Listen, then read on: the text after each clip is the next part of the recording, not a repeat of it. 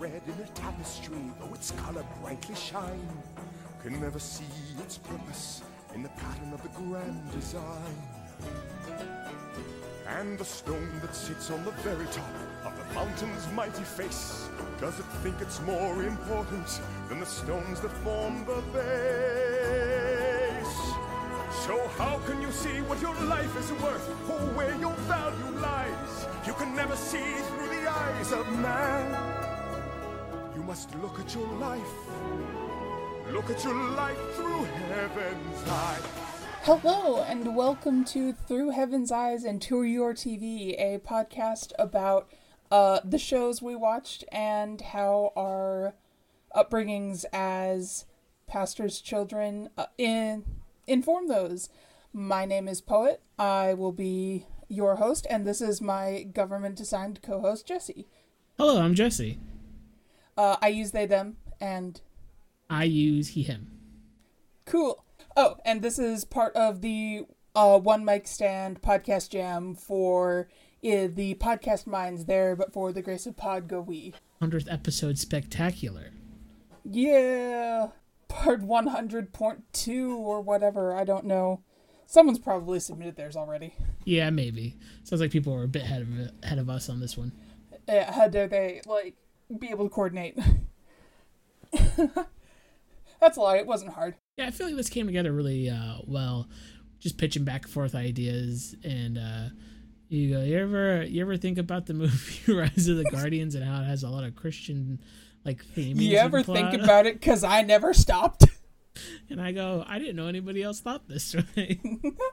yeah, turns out we have something extremely specific uh, in common uh, that we did not find out until we were working out what this episode would be, which is that we are both the kids of pastors. My background is in kind of evangelical fundamental Christianity um, that took a twist for what's it called messianic judaism kind of later in my life and uh, for me i've been a pastor's kid to a Southern Baptist preacher since I was 10, and it's definitely shaped me in bad, good and bad ways. yeah.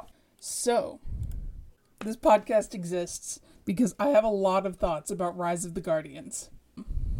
And kind of the pitch for this is Rise of the Guardians is a Christian movie, whether or not the creators were conscious of this or not. And up top, I just want to put a big disclaimer. Just the way Christianity in America is TM, um, I do not want this to be considered like the reading of this or, you know, more authoritative than other readings or interpretations of this piece of media. If you get something else out of it, awesome. This is very much just our how we read this piece of media given our backgrounds. Yeah, I think we both came to the conclusion that Christianity has a very interesting habit of finding itself in almost every piece of media if you just squint hard enough um, that's how a lot of media got approved for me to consume as a, a, kid growing up is my parents like well i could see the faith value in this. Have at it boy. Same. There were many things in genres that i was not allowed to normally consume like fantasy because any sort of magic is witchcraft and that is illegal. This is not like you know i'm not exaggerating here. That's the kind of that's kind of verbatim. Except I was allowed to read Chronicles of Narnia and Lord of the Rings because those were, according to them, biblical allegories. And so I I got the green light on those. Yeah, my my my folks weren't as strict that tightly strict, but there were certain things like Harry Potter at the time, which yep. uh J.K. Rowling is a terrible person. But yeah, given the turn of events, like fine, but it did like I did miss out on a lot of pop culture that a lot of my friends and other people in my life got to engage in that I didn't. Like Harry Potter, like Pokemon, I wasn't allowed to do. Uh, Yeah, what was interesting about the turn of Harry Potter for our house, and this is the only part that it will talk about this, you can feel free to skip it, it'll be like a minute maybe, is that my mom is an avid reader, so she read the book and she goes, Oh, I can see how Harry's Jesus. You can read this now. and so that became a big piece of media in our house because my mom found the Christianity in it. Pokemon, Interesting. they just realized they were overreacting, and that's how I got back into that. But there was like other stuff, like Yu Gi Oh was very uh, kind of taboo. Um, Courage the Cowardly Dog, Grim Adventures of Billy and Mandy. Those were those are hard pulls from me. Um, Yeah, those weren't even on the table in my house. I got once my mom found out about the Coliseum and Neopets, I wasn't allowed to play on that anymore. oh wow, yeah, that's that's strict. yep. No video games in my house either. I, I bought my first console when I was 18 and I had my own job. so it's interesting doing these comparisons because like we both grew up in you know what are generally widely considered strict christian households but the, like our experiences of them are both similar and also wildly different Yeah, it's a very interesting, different levels of what parents would allow. Like when I, growing up, there was a church that we were part of that didn't care for Halloween, and we were the Yep. we were the only kids that were that dressed up because my parents really didn't care that much at the time. Um, and we got all the glares when we would come. We came into service in our Halloween costumes because it landed on Halloween when we Ugh. So we were the opposite. We were the only ones in our church who wouldn't observe Halloween because it was the devil's holiday. That stopped a few, like, just as I was getting to be too old for it to be socially acceptable, my parents started to lighten up on that. But yeah. Yeah, I would like to say my parents have lightened up in age, but it feels like it's gotten worse actually. yeah. um, so yeah, I think that's good on our backgrounds. Do we want to summarize the the movie now?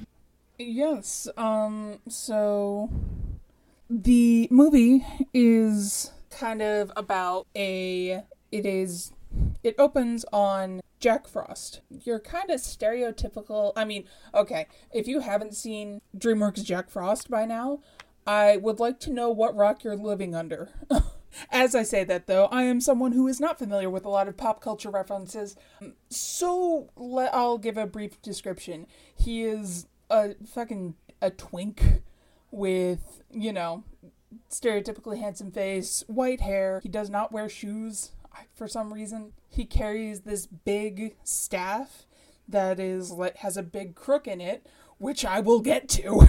And yeah, he's was just he was just ready uh for Tumblr to do things with. DreamWorks seem to be good at that. They gave us the the Onceler and Jack Frost.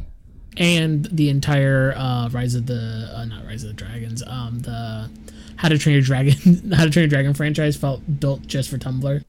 Yeah, they really do make you know some sexy men for teens, tweens.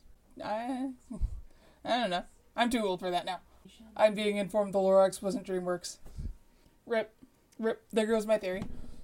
I mean, the Onceler though is is that something we want to be proud of? Yeah, I guess not. so it opens on Jack Frost coming kind of out of the water and looking up at the moon. TM, the moon will be important. And just kind of. He's woken up, kind of not knowing where or who he is. He goes out into this, like, village, uh, kind of medieval looking village and walks around and tries to get his bearings and then someone walks through him and he's like oh no i'm not a real person anymore. And then we cut and we go to do we want to do a whole play by play or should i just summarize the play? Um, if we do a play by play, I would say we kind of break down the religious themes while as we're doing it. If we want to just summarize the plot and just kind of like jump around, then after that, that works too. yeah because like my notes are just i mean you can see them they are a stream of consciousness as i watched the movie Yeah. Um, yeah, why don't we do try and do the play by play and I'll do my best. So then we go to this big workshop thing and we see elves and yetis and all these toys and we meet buff Russian tattooed Santa. What are your feelings on big tattooed Santa? I, I love this design of Santa. I love that the naughty and nice list are tattoos on his arms. And if you told me that this was Alec Baldwin, I would never have believed you until I read the cast list. yes, he is so good. Like the the cast is some on its face wild choices, but most of them really work well. yeah, we should we should note Jack Frost is played by Chris Pine since he's already been introduced. Yes, he is played by Chris Pine, and it's he sounds it. The good news is, unlike uh, the Mario movie, it works. Yeah, it works He really not- well. Yeah, it you know it doesn't take you out of it. He's this kind of broody twink anyway, and this it just it flows well. I I love I love Big Russian Santa. I love his swords. I love his vibe. I love the elves always getting into stuff and sneaking snacks and kind of just up to like general mischief. Yeah, they're the minions, but less annoying. And then you have the great Yeti sidekicks. I I do have a note here that I really hope the Yetis have a union. The way they're organized, this sure does feel like they have a union. At least it's better than the so. The amount of work that gets disrupted, I hope they have some collective bargaining rights. Uh, okay. So the Santa's just doing stuff in his workshop, then he gets to he gets turned around and they his attention is brought to this big globe that apparently every single one of these guys has. That is just this big sort of metal globe covered in lights, each representing a person. Um, specifically a child. And specifically a child that believes in at least one of these guardians. Yes. At least one, usually more than one. It is the globe itself like this is one question I have, kind of not to derail us too early, but Mm-hmm. is it, each one of them has their own globe. Is each globe specific to who believes in them? I don't know. The movie doesn't treat it like that. The movie kind of treats it as global amount of faith. There's just moments where I'm like, this feels like it's very specific to them. Like, um, True. like there's there's as you can kind of guess the plot. There's a plot point later down the road where people stop believing in these characters, and yeah, who would have thunk it? um, when the Tooth Fairy loses her belief, she's like, "Oh, they're not believing in me." And you see lights start dimming, and it felt like that was like very specific to her. That's fair. Yeah, I guess it would be. I guess they do, since, you know, spoiler alerts for later in this movie, the faith is kind of lost one by one. So there would be. Yeah, I guess they would be at a different globe each time they show that. So yeah, I guess it makes sense that they're individual.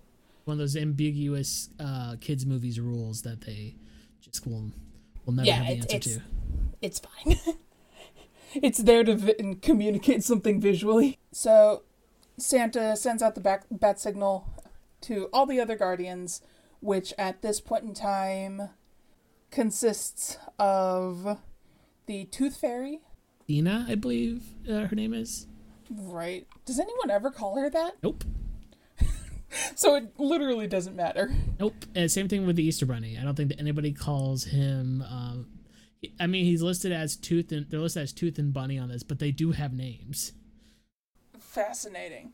So, yes, we have the Tooth Fairy, the Easter Bunny, Santa Claus, and the Sandman. Which I guess. I'm trying to think if there are any major holidays that get left out.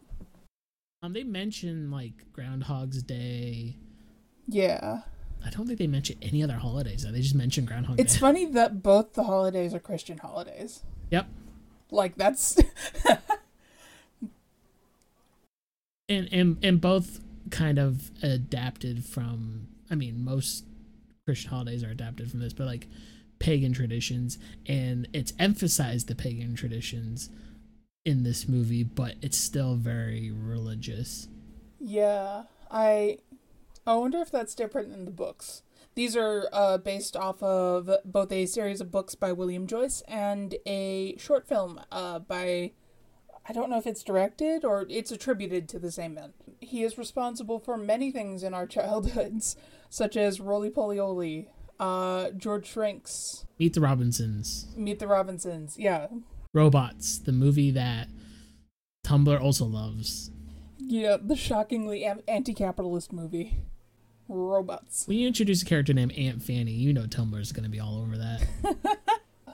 So yes, once all the guardians are gathered to the North Pole, they have a meeting slash fight, really, where Santa's like, I think something bad is happening, and the Easter Bunny, ever the skeptic, and also really jacked, is like, Well, I don't believe you.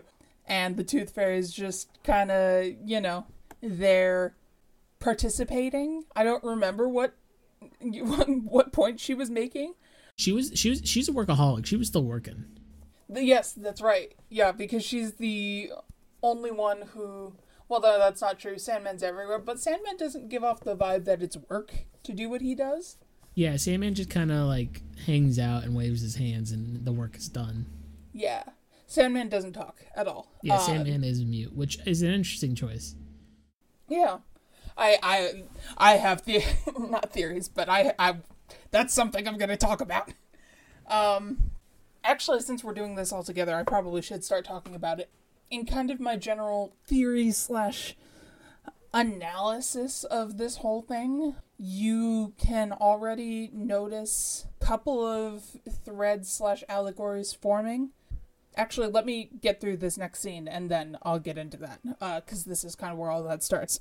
Um, so they're having this argument. Sandman is trying to get their attention very badly because he notices something, which is up at the top of Santa's workshop, there is a skylight, and the moon comes in, and you know they finally get his attention to you know look towards the moon. And the moon again doesn't talk. It is considered this big overarching figure that is what everyone else there follows and it doesn't speak but it you know they just kind of know what it's telling them um and it's you know it's very god vibes like that's the immediate impression is this is god but it's the man in the moon Yeah, there's an interesting thing that we'll get to later with the man in the moon and how it communicates to others. Yeah. So basically, they get through this exchange where they're looking at the moon that something bad is happening. You know, the the boogeyman, which uh, is occasionally referred to as Pitch for Pitch Black, I guess, but no one calls him that. Everyone calls him like the boogeyman or he repres he's kind of this representation of nightmares or more accurately corrupted dreams and is very like extremely directly and opposite to Sandman in particular. Like he doesn't like any of them, but he seems to have beef particularly with Sandman. And then the other part of this kind of meeting is they hear word from the moon that there is a new guardian being appointed. They there's a new person. They have to go and they have to go get him. And they are told that it is Jack Frost, which no one except Santa believes originally. Only Santa is on board and has faith that Jack Frost will work. There's just something really interesting about Santa's character and his unbridled belief in everybody. Yes. And I, I think I mean I think we'll touch upon that, especially again in a bit. But yeah, it's it's a super fascinating character choice just for Santa to have. Yes. I love I love this Santa so much. He is like he is big gender energy. He is like, you know, big and cuddly and also dual wield swords and is not afraid to use them. Are, are, are his swords cutlasses? I can't remember off the top I think I so. think they are, yeah. That's just he's a pirate. Kinda, yeah. I mean, like when you see the when you see the sleigh later, it's like, oh, this is just a pirate ship, but with He's a snow pirate, yeah. And so yeah, the the kind of Easter bunny is generally the skeptic of the bunch. Uh and the tooth fairy in something that I didn't remember and I was not excited to be reminded of just cuz it didn't work is they were really like they were trying to soft launch the the tooth fairy and Jack Frost ship and no one remembers it for good reason. Yeah, some um some more casting things just before we keep going. Uh, the bunny is voiced by Hugh Jackman. Tooth is And he's Australian. yeah, it's really good actually. I, I like I like Hugh Jackman in this role. Uh, Yeah. Tooth is voiced by Isla Fisher, who um I don't know if you changed her out, I would have noticed too much. Um, Yeah. and then J- Jude Law plays Pitch or the. Uh, sounds like he's doing all that he can and more. Yes. No, he's the the visuals do not I feel match the energy. yeah, he he saw the designs and he's like, "Oh, I'm gonna have to play real hard on this one." Yeah, and it's not even like necessarily the fault of the the animators or anything. It feels like the character design was just really limiting. He's much more like plain than any of the other characters. Yeah, And maybe that's a point like they were trying to make contrast, but it's always bothered me that someone who's supposed to supposedly like made of sand and shadows is just kind of this rubbery looking dude. yeah. I I- I think you made a great point earlier that might be included in this. That he's an he's the opposite of Sandman, but the thing the issue is like he's such a one tone color character that it doesn't it doesn't feel right. It feels like um that kinetic sand that you use that you play with as a kid, where Sandman Yeah. is all these different shades of gold and yellow that he feels way more fluid. Yeah, well, and his hair moves a lot more. Like Yeah. his hair is like big and fluffy and kind of wild, and you know the boogeyman's is not well kept by any stretch of the word, but it's just kind of clumpy. And I just I've always been dissatisfied with the visuals on that particular character. Um, but yeah. Anyway, they they go and we cut they set off and we cut to Jack kind of going around. Apparently, what he does here is he is responsible for it snowing just in general. Um, and he does that manually, which has got to be a lot of work. Yeah. And so you see him start kind of doing, you know, this typical Jack Frost thing, doing frost on windows, putting snow on the ground. Some kids are coming out uh, to play because they got a snow day off. God, I wish that were me. You can still see grass on the ground. We're not getting, you know. Well, I would assume not. I didn't go to school. I was homeschooled. I I I'm- I was I was also homeschooled, but I also live in California, so we never get snow. Oh yeah, opposite coasts. But yeah, so the you meet also this kind of I don't know. I don't want to call them corporately diverse, but they kind of are. The, Uh, the of kids are the worst designed characters of this movie, even more so than yeah, Pitch. yeah. They're all such like these are just a group of random kids. We put spin on the generator and they spat out these five children. Yeah, like they all look fairly average, except this kind of this large girl who is supposed to be like, you know, big, tough, and masculine. Um, and she kind of is, but you know, not like overtly. I don't know. It's 2013. It feels period typical. But our main one is I I'm gonna real quick check and make sure I have the name I have written down is right because I'm calling him Jesse. I think it's Jamie. is it Jamie? I Did I get it wrong? I had James names. J name? Yeah. Yes, Jamie. Actually, I might have called him Jamie, and I just misspoke. I'm I'm on the I, have the IMDb open. I'm ready ready Ah, to go I'm- with these things. I've just revealed your secret. Yeah. but yeah, so we meet the this group of kind of, you know, random Blizzard diversity chart kids. Then the main one we were focusing on is Jamie, who is a hardcore believer in just about everything, folklore wise. He like he believed in Santa. Is like all of our main characters, plus Bigfoot. Yeah, he opens up on Bigfoot, which is funny because of the Yetis. Yep. I wonder. I think he meets a Yeti. Yeah, I think he does. I think they. uh, Yeah. I think his sister Wonder meets a Yeti. I think they all meet Yetis. Yeah, well, his sister does. A, his sister goes on her own adventures. Another thing I, I, I wrote down is I am I am very upset about uh, how the Greyhound moves. Uh, and it reminds me of one of the Boston Dynamics robots. Why why are animals so hard to animate in um in these CGI movies? Uh, they got they got four legs, I guess. I don't know. I think like, about the dog from the original Toy Story and how awful it is. yeah, okay. There's, I don't think anything except the toys in the original sto- Toy Story we can look back too fondly on. It's fair. Uh, cause like Andy wasn't great to look at either. but yeah, so he meets these kids who are kind of out doing, you know, snow day stuff.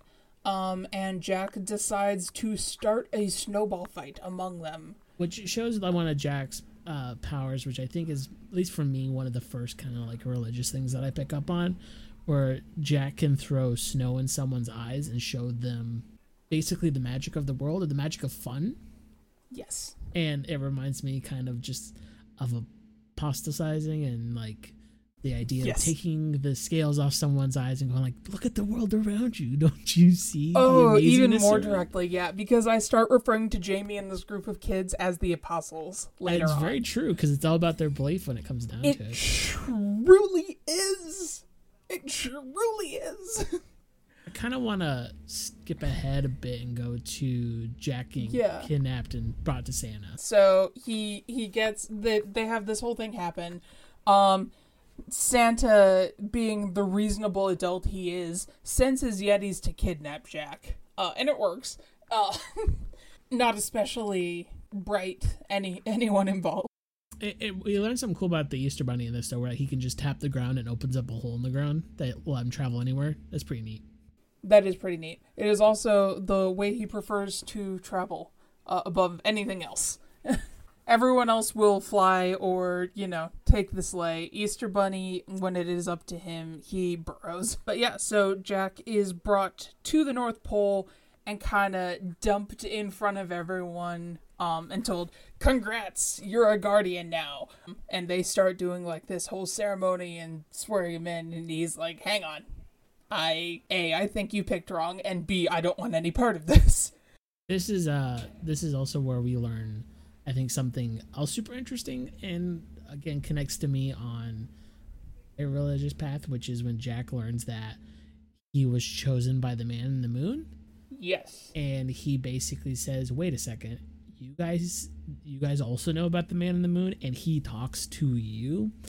And I, I don't Yeah, know exactly. About, I don't know about you, but I've always felt like growing up and people talk about God speaking to them and stuff, but it Mhm. never happened to me, so I always felt weird about it.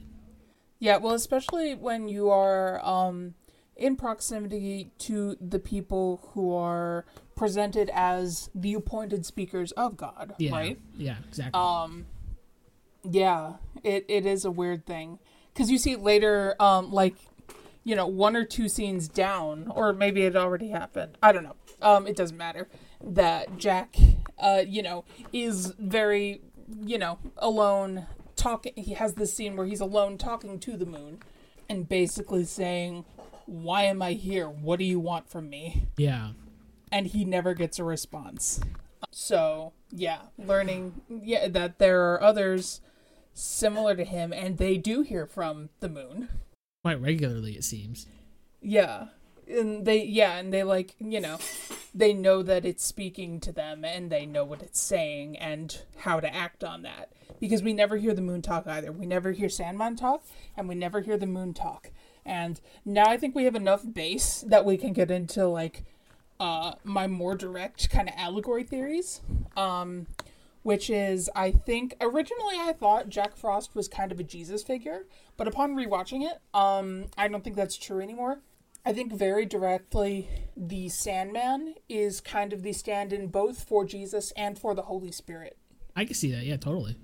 because he's like he's around but he doesn't he doesn't speak directly but his presence is very much felt um and both he kind of more seems to have a more direct relationship with the man in the moon than kind of anyone else does. He doesn't talk. He has beef with this dark shadowy guy. He has uh, quote unquote kind of servants extensions of himself in the way of dreams uh, which are these big, like golden, shiny, like things made of sand, kind of like Green Lantern, but for sand.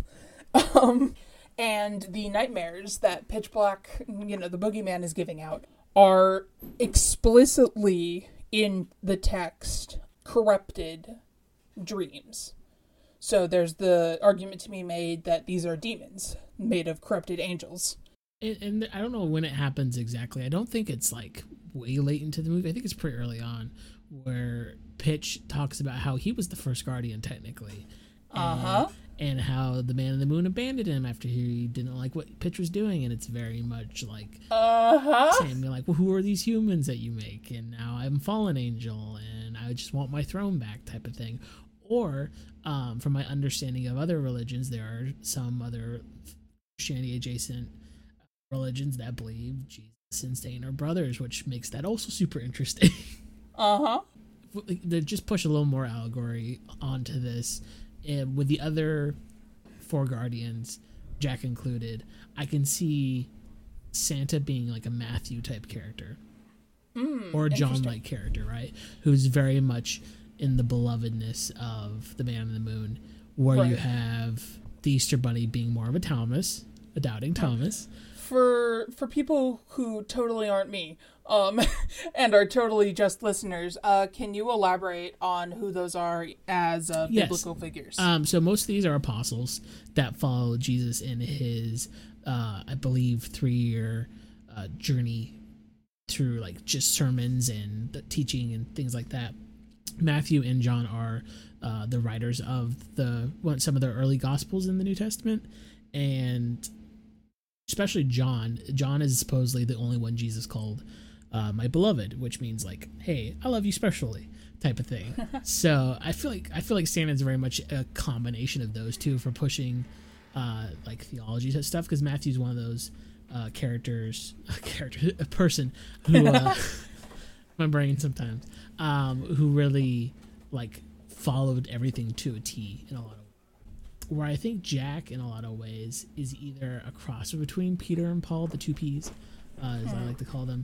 Peter is again another apostle who is very strong-willed, strong-minded, but Paul is a little way down the road was someone who persecuted Christians and then became Christian after like having a run-in with God and yes. um, also kind of like didn't want to follow type of thing. I think both of those are very interesting. I think those are like a combination in that way. And then you have the Tooth Fairy, who is very much like the women who follow Jesus in the Gospels of kind of just being around doing busy work in a lot of ways. Yeah. Yeah, Um, but also allowed to allowed to be more around than women were often allowed to be in religious spaces in that time in that culture. yeah, and totally had more faith than a lot of people around them.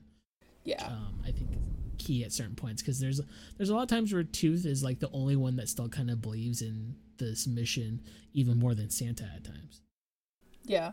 Um and these kind of these characters um also have in text kind of explicit meanings of what they represent which we learn as we go through the story but right up like right up uh next kind of after this big scene of Jack turning it down Santa kind of corners him in the workshop one on one I was like okay who are you really uh you know the I I have this uh quote written down. Oh, oh, oh, oh, before that, before that in the last scene, uh something I felt strongly enough about that I I wrote it down um, was this exchange of Jack saying, you know, "Eh, you don't want me for this. I'm I am not the person and Santa says Pick? You think we pick? We you were chosen by man and moon. Yeah, it's the idea of free will but not free will. Yeah, and Jack turns around and says, after 300 years, this is his answer? So, coming back to the, you know, I've been talking to this thing who, on some level, I believe is listening, but I've never gotten a response that I'm able to interpret. Th- There's also the ceremony to become a guardian is very like you have to do it this certain way. You Yeah. have to say these words and you have to um just It's, oh my god, you know what it is? It's being baptized. it's being baptized, but it's also like especially in um the last I don't know. I, I like my my whole like religious history timelines are a bit screwy just because brain. Um but it's the idea of like the the words that you have to say to accept God in your heart. It's like do you accept this role as being a guardian? Will you protect the children? Like, I mean, that's most oh, right. oaths. That is that was a thing. That was a, like you did have to kind of Yeah. explicitly sign up for Christianity. yeah, At least in theory. In, In cu- theory. in cultural practice, but And and there's a lot of things that have oaths, but again, we're pulling just from Christianity, so I'm pulling straight from that oath. Yeah, Boy Scouts that have oaths sense. too. yeah. Who knows? Maybe it's just Boy Scouts.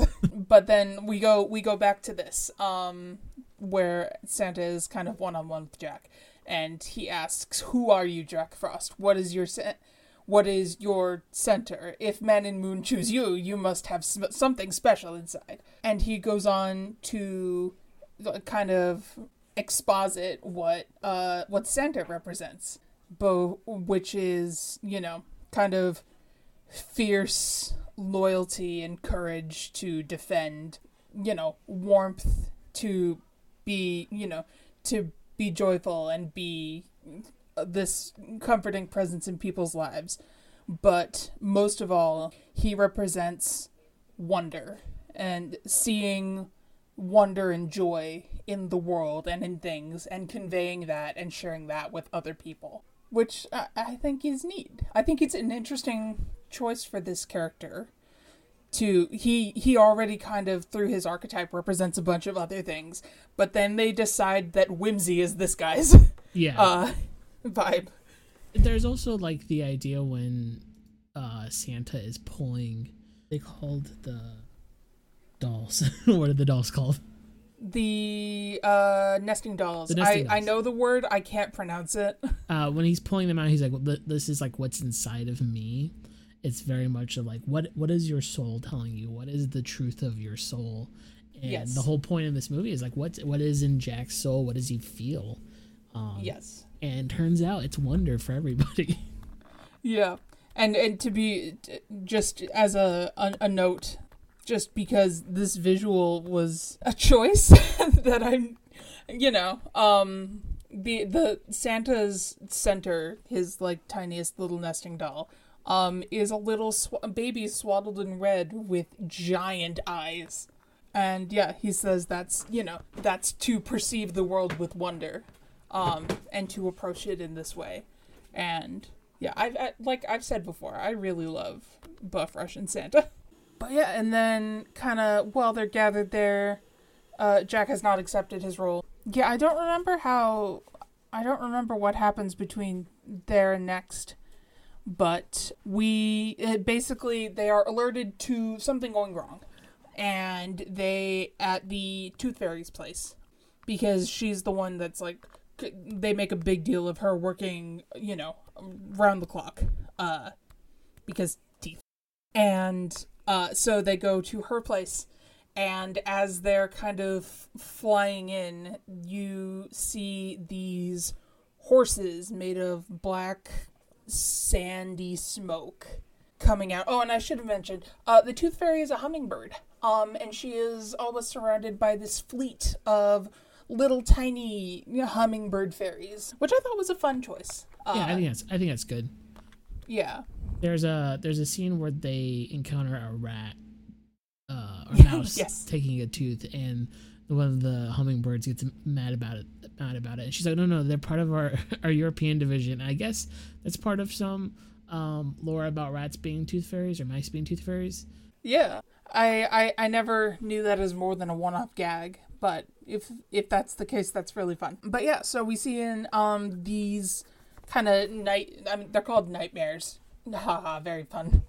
Uh, and they have the tooth fairies entrapped in like their semi-transparent rib cages and are flying off with them.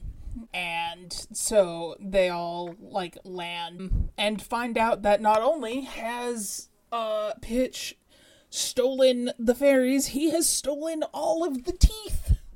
Which is weird. It's upsetting. until Why does this man need so much teeth? the tooth fairy is also obsessed with teeth to an uncomfortable degree. At least like it's in the name Tooth Fairy.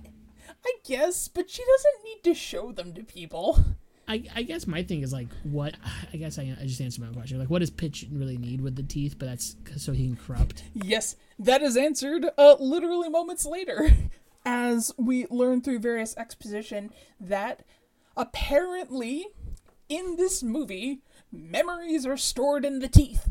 It's kind of like trees uh they're stored in the rings of the trees memory Uh, humans it's in the teeth I, I guess. I don't know. I found memories being stored in the teeth deeply upsetting. you know that, that famous uh adage EA Sports it's in the teeth oh no. I don't want memories in my teeth.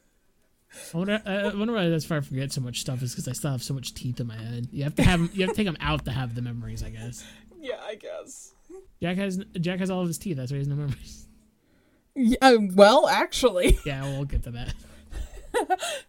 So they basically uh, find out, and also the kids of this fucking world are the most, most just like disloyal. You know, they will turn on you in an instant if you don't show up for them, uh, because the moment that all the teeth are stolen and like her ability to go gather teeth is stolen, uh, people stop believing just like instantly, and I'm, uh, and I know that's you know for like the narrative to move forward in a timely manner but also like these these kids are failing the marshmallow test. And yes as is kind of exposited to us here i keep using that word. With the the guardians very directly have power only when people believe in them specifically children. Um well mostly children. It's kind of implied that adults believe matters too, but they're mostly worried about children. It's kind of like uh, in Monsters Inc. that the screams of children or the laughs of children are more powerful. Yeah. Uh, but yeah, so and that's part of why Pitch is so mad is cuz they kind of they banished him in the dark ages, haha. Uh so no one knows about him anymore. So he's, you know, he doesn't have power. And now that Tooth Fairy's, you know, stand, you know, way of handling things has been taken away from her and all the teeth that she was hoarding Yeah. um, have been taken, she immediately starts to lose power. And we found out we find out in the scene that Tooth Fairy represents memory and like, you know, memories.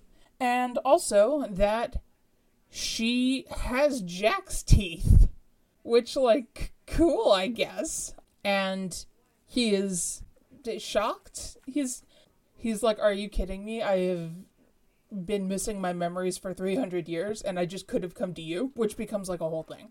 yeah, it's one of those things where like they they were aware of Jack, right? And Yeah. it seems like especially Tooth was aware that Jack didn't know who he was. Yep. Uh, that's just just kind of feeling. He's just never. And, and part of the. Yeah, well, part of the explicit message of this is that all the current current guardians, uh, excluding Jack, are so busy they don't have time to be in touch with the people that they're doing all this for. They're they're they are very explicitly like the overworking parent who's trying to make a better life for their kids but doesn't have a relationship with their kids. Yeah, there's uh when they have all the guardians become tooth fairies for a moment. Uh, there's tooth Which is up next. Yeah, tooth mentions like, oh, it's nice to be in the in the field again. It's been so long. Yeah. Which is like, of course, the logical next step is when you have uh, a bunch of super, you know, supernaturally powered beings um, that need to keep their friend alive by keeping things believing in them, and they all have access to the entire globe. The answer is, well, we'll just do it ourselves. You know, we will get the teeth. Um, so they, you know, kind of this slapstick hilarity ensues. Uh, it becomes a competition between them to who can gather more. I, I enjoy the part where they they they get all of them. They're very proud. They're standing in an alley, and she's like, "Wow, you're so efficient. You've been leaving presents and everything." And nope, they they have to go back. They have to go to a laundromat and get quarters and then go back out into the world and we meet we meet our our children again in this because of course he lost his tooth here's sister i don't actually remember i guess it doesn't matter he has this little sister whose hair has always annoyed me it's very stringy and strag- straggly uh, i have i apparently have a lot of nitpicks with the visuals of this movie which you're only hearing about because i love the rest of it so much like it's it is genuinely a very pretty yeah it's, I, I think I think besides the children and moments with Pitch, I think it's a, a really well designed and crafted movie. So yeah, they go get there. They they meet up. Uh, just happen to meet up in this one kid's room, and of course, them being them, they start arguing over who collected the most teeth, waking up the sleeping child in the bed next to them, and this kid who we explicitly saw earlier, um, excuse me, had his eyes touched, uh, kind of touched with the the magic that allowed him to see things, wakes up and is like, "Oh my god, we the the Easter Bunny, Santa, the Tooth and the Tooth Fairy and the Sandman are all in my room." And it is made very clear that he can't see Jack Frost. Uh, which is established earlier that not enough people believe in him, but also because he's not a guardian yet, it doesn't matter. Like that doesn't affect him at all. Which this is something that bothers Jack a lot is that no one can see him or interact with him in any way. And this is I I, I wrote down the invisibility with Nom. Down I couldn't make the mental connection myself, but there was something itching at me with that. I think at times it's maybe the isolation, being raised so heavily Christian Yeah. to me, especially with some friends.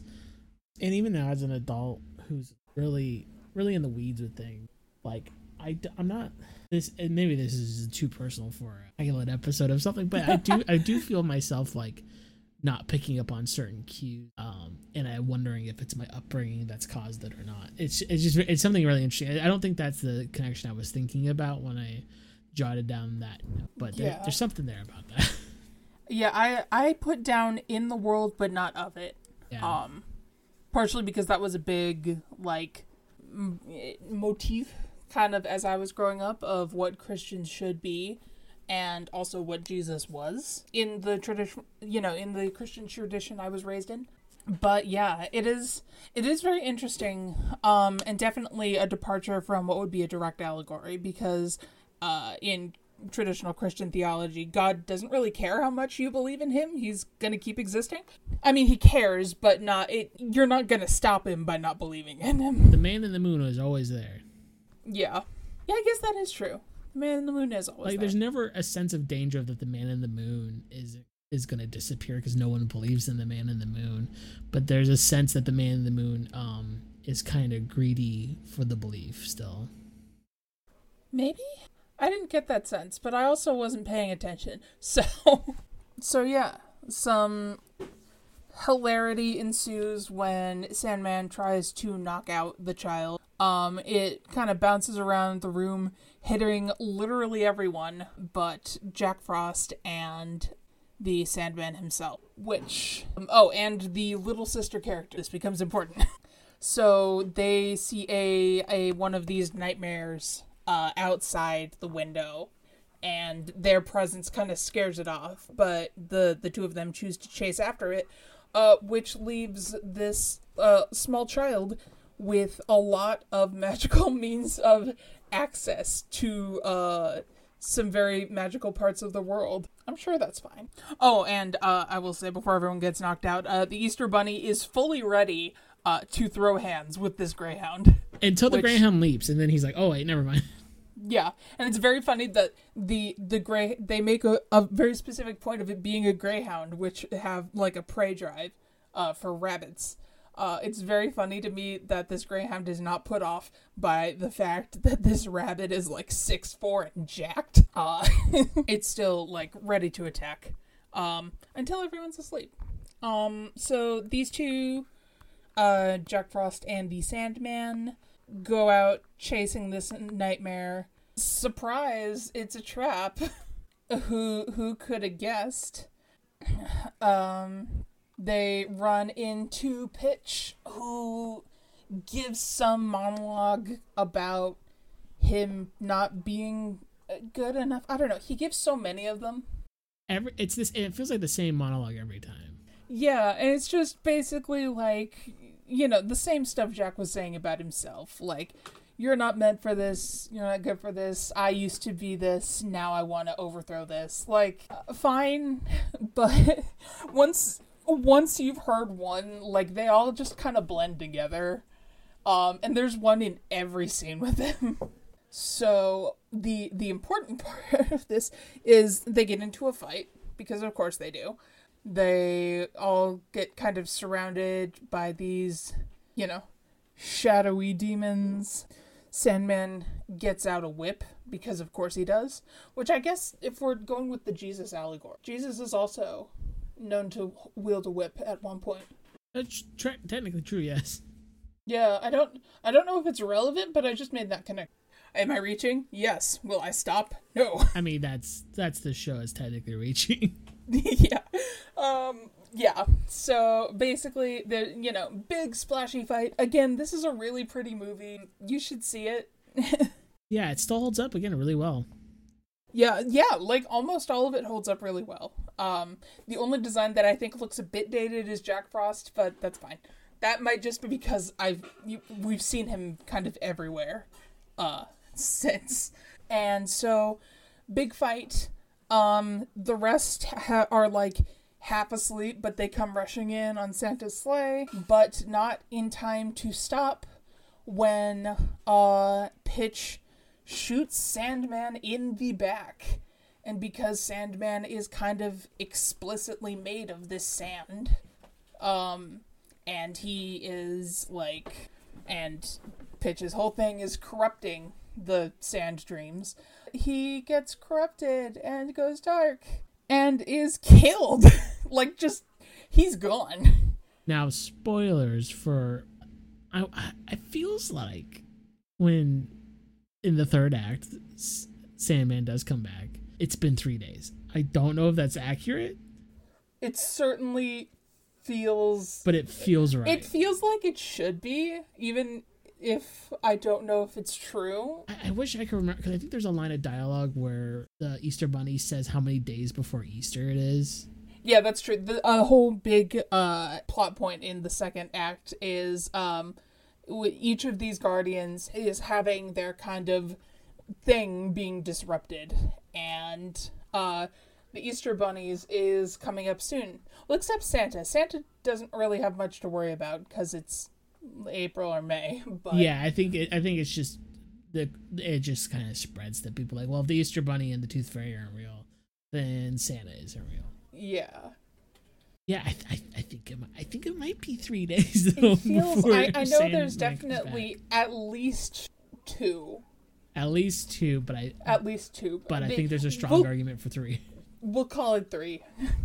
Just yeah, to make our argument stronger.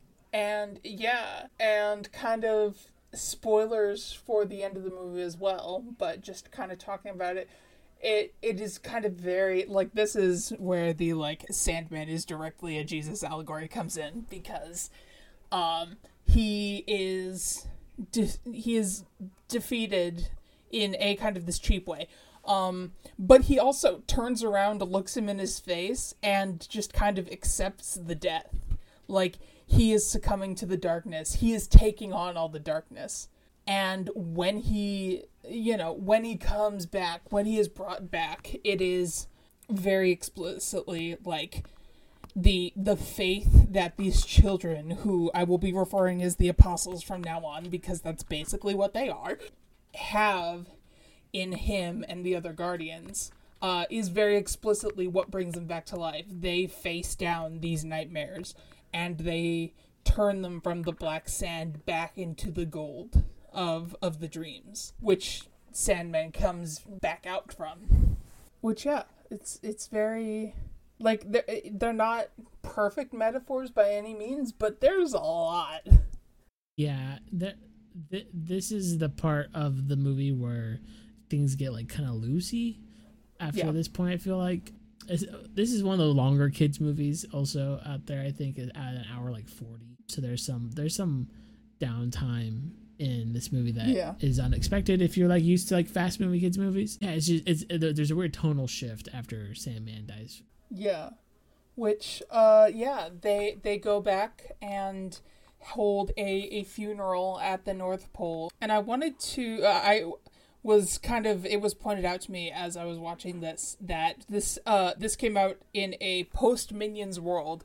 Minions came out uh Despicable Me came out 2 or 3 years uh before this, so it's very possible that uh studio execs were like you need minions and that's why we have the elves but instead of being like annoying or like over the top sobbing they're very they're very somber somberly mourning the sandman and i just found that very nice Yeah, the elves never never are too much, and same with the Yetis. I think they're my favorite. One of my favorite jokes is we kind of passed over, but when Sandman's trying to get their attention um, to the Man in the Moon, he he just grabs one of the elves and just shakes it violently because they all have bells on them, Yeah.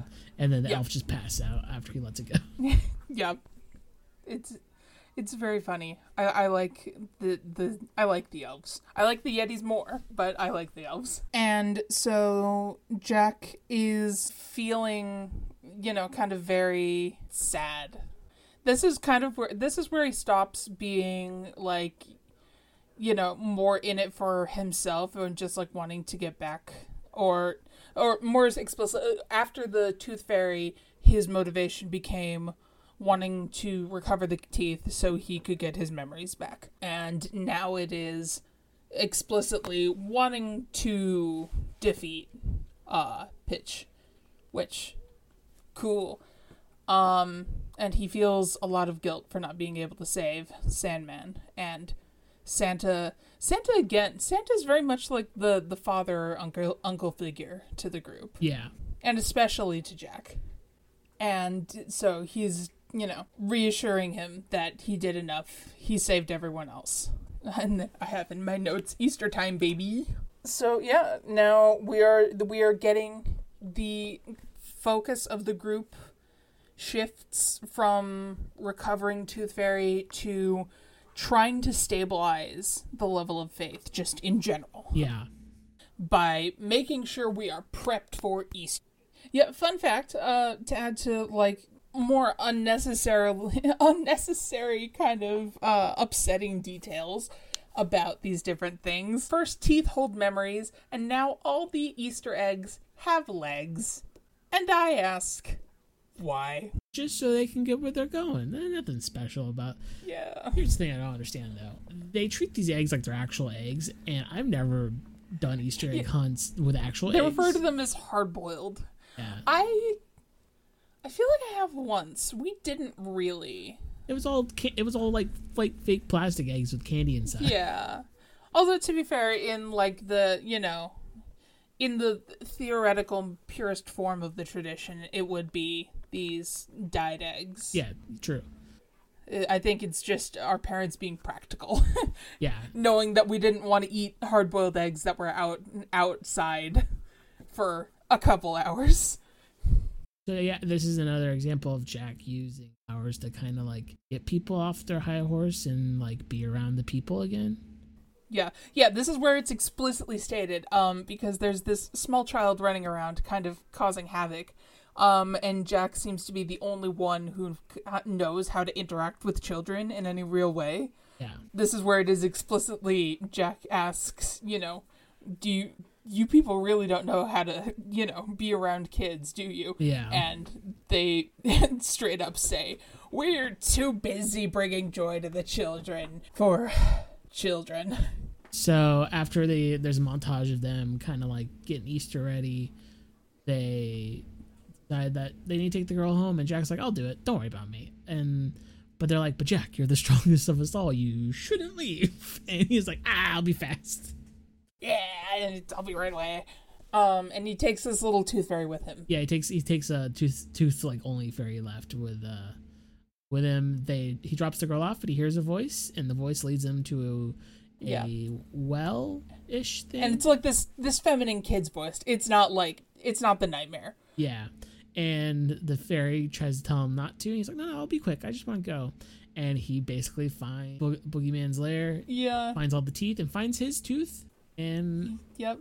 And they're all in these little, like, really cute little metal cases, uh, with like velvet, velvet insides where the teeth are kept.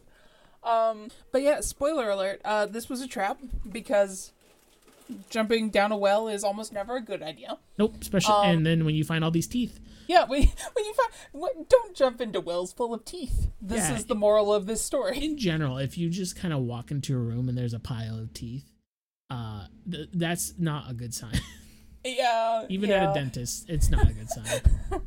So yeah, and then we have another confrontation and monologue with Pitch. Uh, something, something. You'll never be one of them. It's just a lot of him telling Jack's deepest fears to his face, like an asshole. Um, very, very much the vibe of just a lot of intrusive thoughts. Uh, but you know, he's the villain. Is what he does. His whole thing is trying to stop people believing, so they believe in him instead. Whoa. I don't know why the Dracula boys came after that. Um, Um, so they have their little fight.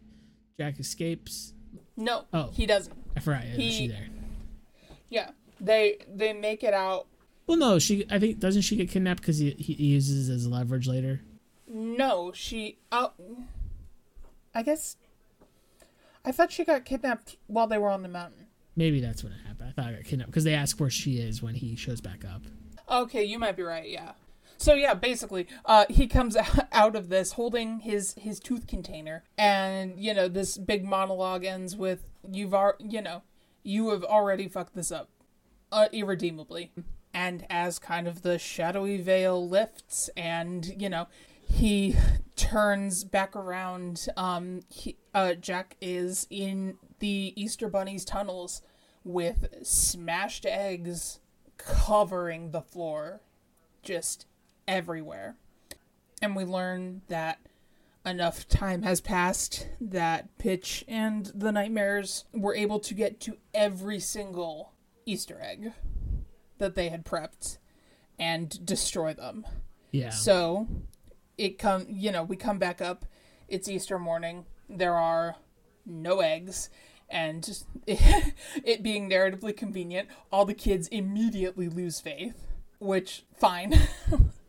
um even the uh the the loyal ones, the apostles. Um all except Jamie. Jamie continues to believe, but all of the others uh die die their their little lights on the the globe from earlier die out. And the other guardians confronted by jack showing up holding his teeth you know three days late with starbucks are are very mad.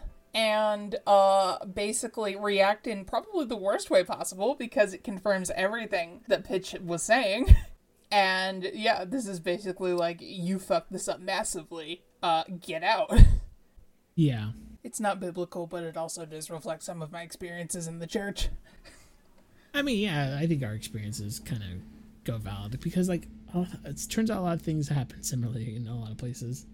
yeah but yeah so so jack's jack's alone on a mountain with his teeth His teeth. which is great i i hate i understand they're used narratively but i hate that they're teeth Gets into another fight with Pitch. yep Pitch gives us the same monologue again. Yep. He he basically and then it it kind of come summer comes back to he holds out this this little tooth fairy that he I guess lost somewhere between there. And was like, "Hey, if you want, you know, basically I'm going to kill this thing if you don't give me your staff." Which I guess is important.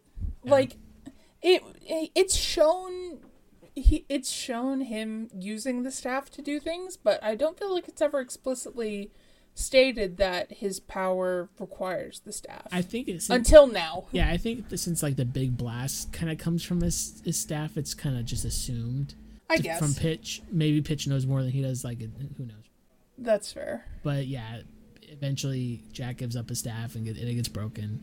Um, Yeah. And as, as you put in your notes here, literally at rock bottom.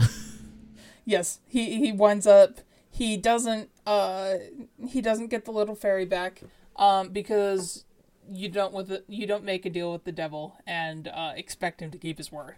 But but Pete somehow he does save her though because he like she's the one that tells him to open Yeah. up the teeth. Yeah, no, he he he eats that thing just like over the mountain that they're in and into this like valley where they do wind up as written very literally at rock bottom in this crevice uh where it's just him and this this fairy and the teeth. Um which is where we find out that this uh this feminine child's voice has been coming from. Now, talking about rock bottom, another allegory is like backsliding the idea of kind of giving into your wants and your needs and falling out of your faith and falling to rock bottom. Hmm. Yeah, I, I, I made a. No, I didn't. I put this somewhere. No, yes, I did. Okay. I'm getting the, the order of my notes confused. Um, yes, uh, I put in here that this is giving big uh, Jesus out in the desert and being tested by the devil vibes. I think I think this kind of stuff is what gave you know what gave me the memory of Jack being more of a Jesus allegory. Yeah, for sure. I don't think it's a clean one, but I definitely think there are like elements that could be read that way. Yeah.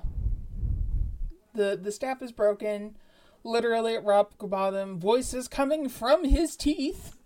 Um and he we he opens it and we get thrown into a flashback where we find out that Jack several hundred years ago was kind of very similar to how we see him here. He's the funny older brother figure who's always kind of playing tricks on people.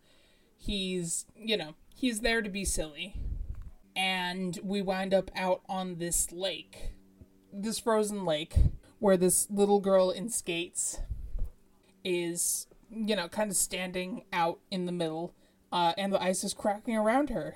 And a human Jack who still did not believe in shoes is is out there trying, you know, basically trying to keep her calm and get her out of this situation, which culminates in him picking up the the random stick that would become his staff and using that to kind of literally swap their places so he dies for her you know? If we're if we're taking this in an allegorical way he dies for her her mistakes her sins. The she shouldn't sacrificial have been lamb. out there. Yeah. Yeah sacrificial lamb he literally has a shepherd's staff. Like that's the first thing i noticed is it's a crook. Which if you aren't familiar with uh christian theology jesus is often referred to as the shepherd and uh his followers as sheep. So uh that symbolism is very important so yes, and uh, as I have it written down in this, he he dies, and the the moon is present, um, and he is reborn through the moon. Where we go to back to that opening scene, where you know he's he's in this different form now and doesn't remember who he was, and then finds out that he's not tangible anymore. And then we we come out of the flashback and we have the we have the broken staff and it is he he and the tooth fairy put it back together through uh what i interpreted as jack's faith in the man in the moon. Just he you know he saw the miracle and that gave him the faith to because like okay so a big a big idea um at least in the tradition i was raised in. And i say that because like we were raised in different ones. I don't know what yours is. I know that it kind you know there are some big points that are kind of the same across denominations but on the smaller details you know you can get fuzzier. Yeah.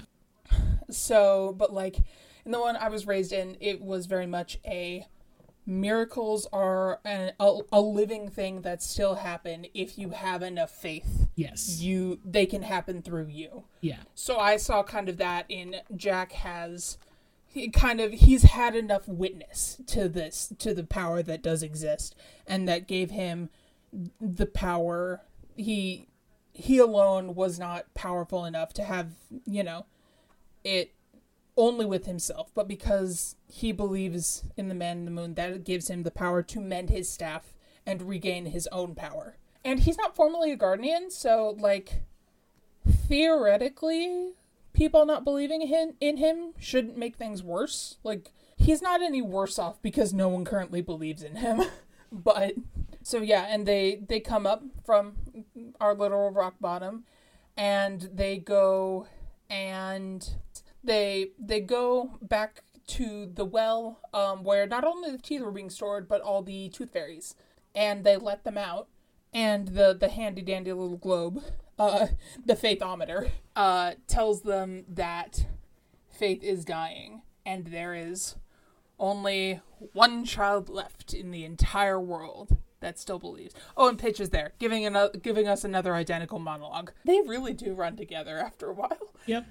Um, but anyway, he he's counting down. You know, three, two, one. But that one last light doesn't go out, and that that upsets him very greatly. So, and then and then then we go back to the Apostle Jamie, praying to a plush rabbit as a, a, a stand in for the Easter Bunny, begging for a sign that he still exists. He doesn't have to show up, he just wants anything to affirm his faith. Which, like, man, I felt that. Yeah, I just, I've had many nights like that. I've definitely been there. and and and Jack is there, but of course, no one can see Jack because uh, not enough people believe in him for him to be, you know, significant. Um, but what Jack can do is he can draw in frost on the windows. And uh, so that's that's what he does. He he draws eggs and rabbits and stuff on the windows and Jamie sees this and his his faith is restored. And not only in the Easter bunny, but in Jack Frost, who apparently is is known enough to be like something that the mother can refer to and say isn't real, but yeah, I think it goes back to like when they were picking the the Guardian, like the new Guardian, and the Easter Bunny goes, not the not the groundhog. Like like these people, ex- there's like more there's more of these people existing in this world, but they are not big enough beliefs to be Guardian level. Yeah which I'm I'm very interested in, uh, just because how we see Jack having this tragic backstory as to how he became a magical creature. I'm very curious what happened to this groundhog. uh. well, I think that's what's so interesting about the Easter Bunny and why he's so doubtful. This is more movie analysis, but like it's because he was originally just a bunny. Yeah. Yeah, which um as he shows up in a moment, we we see him as just he is a normal sized bunny. Yeah, and Santa is a very old man. Yeah, yeah. Who he his swords again in kind of a fun, uh, interesting bit of visual, visual uh language. Uh, he start as he's lo- Santa when he loses his power, his swords become a cane. They don't change shape. He starts using them as canes, which yeah, but it's kind of interesting and the tooth fairy just kind of collapses because she's a hummingbird who can't fly. Um, but yeah, so this this bit of faith that this Jamie uh, literally Jamie witnesses a miracle and his faith is restored and to the point where he sees Jack Frost and Jack is very excited because no one's been able to see him for 300 years. Uh, yeah, Santa and the Tooth Fairy come crashing in powers are completely gone. Jamie sees them, and his faith in them is restored because he saw them earlier. Which, like, yeah, he saw them earlier. These children have no object permanence. Yeah, that I mean, they're still kids though. It's one of those things too, where like the idea that the people around you kind of strengthen or weaken your belief. Yeah. If you're around a bunch of non-believers, eventually you might become a non-believer. It's something that gets pushed around. It's definitely something that gets pushed around. Um, I think uh-huh. uh where else? Where yeah, nightmares come in, decide to fight together, but not just together. They add the apostles to fight together because Jack opens their eyes to everything. Yep, Jack as they are, he, Jamie literally, Jamie and Jack go out and kind of throw snowballs at the windows and and you know open their eyes to this kind of magical world um and all all of the of the kids come down uh and and come out to to see this to parti- to participate to witness this uh because it's not really explicit that they're going to be fighting yet spoilers i guess um the so we're back out kind of in the street. The pitch shows up again with all the nightmares. The it's such a pretty movie.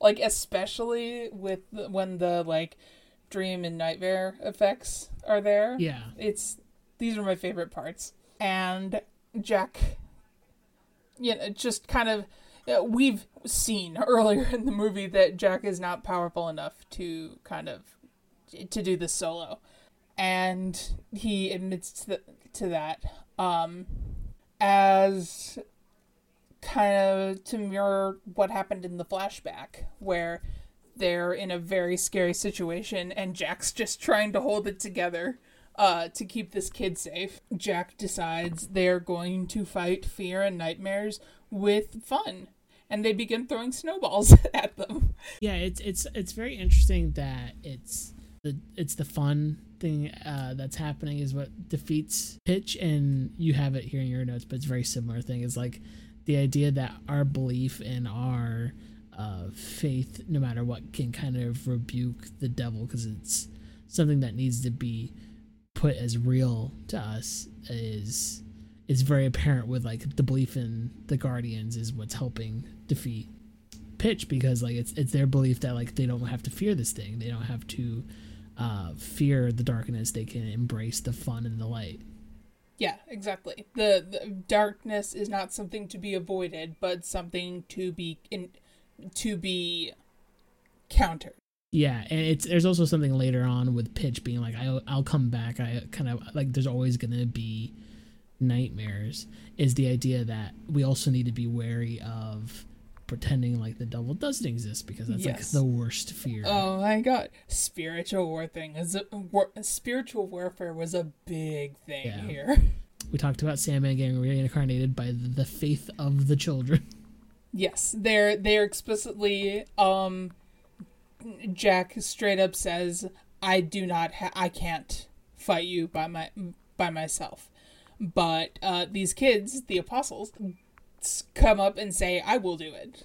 You know, I will fight you. I will stop you.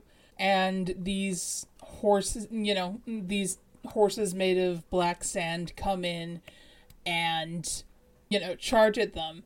And the moment they make contact with the kids, it explodes into the golden sand. Uh, which we we have seen. It is Sandman. And as there is more and more of it, because they keep charging in and being, you know, uh, unpurified. I, I, I've been referring to them kind of internally as like corruptions of dreams, so I guess purification is uh, an appropriate one, but they the they come back um, and become these these shapes again. Um, like I mentioned earlier, it's like Green Lantern, but with sand. And once again, I'm going to say if you have not seen this movie, you should watch it because this is one of the prettiest scenes in the entire thing. And Sandman comes back fully formed and just knocks Pitch out because the like dreams and faith are back. So the darkness doesn't have a hold in any meaningful way. It doesn't have power over them if they're not afraid of him. And so Sandman is able to just kick this guy's ass and very immediately just restore dreams everywhere. And it's very interesting, and I think kind of strengthens uh, why I think of him as sort of a Holy Spirit allegory is the Tooth Fairy and Santa uh, and the Easter Bunny, their jobs are all portrayed as very laborious, kind of a lot of manual labor. They have to put in effort to do the things that they're supposed to do. Sandman, it's very easygoing. Like, no one. He can just, like, will it out, and the sand goes out to everyone who's sleeping. Uh, as opposed to the others who have to put in like actual work. Yeah, I was just uh so we're so after basically Pitch is defeated and they're he they're on the lake that Jack was born at. I, I think this is the thing I find another thing I find super fascinating religion wise is the nightmares turning on Pitch because he's the only one with fear at the moment. There is end times prophecy that like the devil doesn't escape everything. He goes to hell and he's stuck there. He's trapped forever. Like he's not getting away. He's stuck with the things that he uses to hurt people. Yeah. Which yeah, that that very explicitly happens. And then um I didn't remember it being cloudy, but apparently it was cloudy cuz the clouds part and the moon's back. Um shining over this lake where everything kind of began for Jack. And again, and like you said, the nightmares turn on pitch and just chase him chase him back into from whence he came and then in front of the moon on the lake where he died and was risen again and in front of his apostles jack is confirmed as a guardian and takes the oath and they do a much pared down version of the ceremony yeah. but they still have the book because of course they have the book Well, you have to have the good book. i just made that connection now And as you said, the last quote by Jack is, "I'm a guardian because the moon told me so." And so when the moon tells you something, believe it. yep And that is our faith interpretation of Rise of the Guardians. and that's rise of the guardians um I did Do you have any closing thoughts on this? Uh, no, I just I'm like this is one of those things where when we start pitching it around, I'm like, okay, cool. Like we'll get like we'll get like an hour out of this. I think because like hour is usually what I do for show. I'm looking at my recording and we're about two hours, which will, we'll probably cut like 15 minutes off at the beginning of just chit chatting, but still, uh, this, this is a dense episode. Yeah, um, I I have had this. This came up because we were we were you know government assigned podcast hosts, and we were kind of pitching ideas back and forth, and we each came with an idea, but not. We were kind of like, eh, I'll do it if you really want to, but you know we'll see if we can find something else. And then it came up that we were both pastors' kids. And then it came up that I had a lot of feelings about Rise of the Guardians then it that came up you that, shared. that I also had feelings about Rise of the Guardians. and so yeah it was very nice to revisit this um uh and kind of finally get these thoughts out of me that have been i have been living with for nine years uh yeah Well, I guess we kind of have to end somehow. yeah i know how do how do people end Let's these plug. things? Let's, pl- let's plug things. let's plug things Pod, do you have anything to plug? oh uh what what do i pl- uh, you go first i will i'll figure it out Uh, you can just follow me on Twitter at Sleeper of the Bed. Anything, anything else I do, I retweet on there. Okay, fine. Uh, yes, you can. Okay, I'm actually I'm going to I'll plug myself, but then I will plug something that is not mine. It is another podcast I think you all should listen to if you like gods and traditional traditionally Christian communities dealing with gods that are not that one and powers kind of beyond them um, and are into horror. I am I would highly recommend the podcast Old Gods of Appalachia. It is a horror anthology podcast. It feels like you're it it feels like you're you're like it it it gave me very similar feelings to being in church, which is uh someone with a nice voice is telling you stories. But this one is is much more queer inclusive. And um also the story rocks. So, yeah, that is something I will plug. If you want to hear more from me for some reason, I am on Twitter at Paddington, spelled with two A's in the middle and two, three ends on. It's weird. I, I picked a bad handle. Um, um, yeah, you can follow me if you watched and enjoyed the ARGonauts episode about the uh, Guy Fieri ARG. I did all the research for that, and that's I think the project I'm most impro- proud of to date. And uh, My podcast. yeah, I also like just again want to thank Moonshot and Podcast Mines for letting us do this because I don't think either of us would ever have met someone else that would have come kind of come up with this brainchild. yeah, this is super fun. I I have I, I I've loved just kind of talking at things. Um, and I've I've always been interested with in podcasts, but I've never gotten the opportunity to try it, and uh, this is super fun. Never know, you might hear from us again with, uh, I don't know, just talking about the country bears and how it relates to religion. We could talk about the country bears. I just would like to talk about the country bears because that movie's a fever dream. Oh right, that was a movie. It was a movie. I I was getting it confused with the Berenstein Bears. Yeah, that's that's uh, anything with morals we could probably pull from. Oh yeah.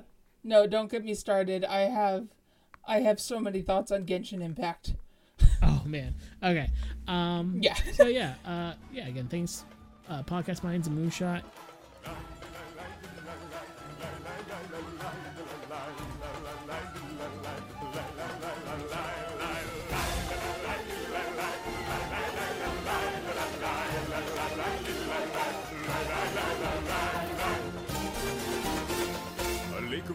In the desert sand is less than a cool, fresh spring.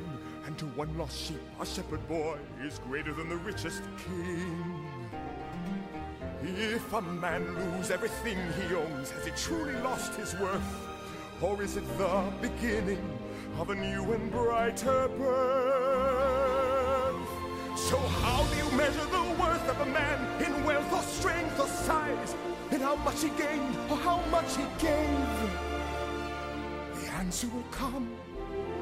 The answer will come to him who tries to look at his life through heaven's eyes.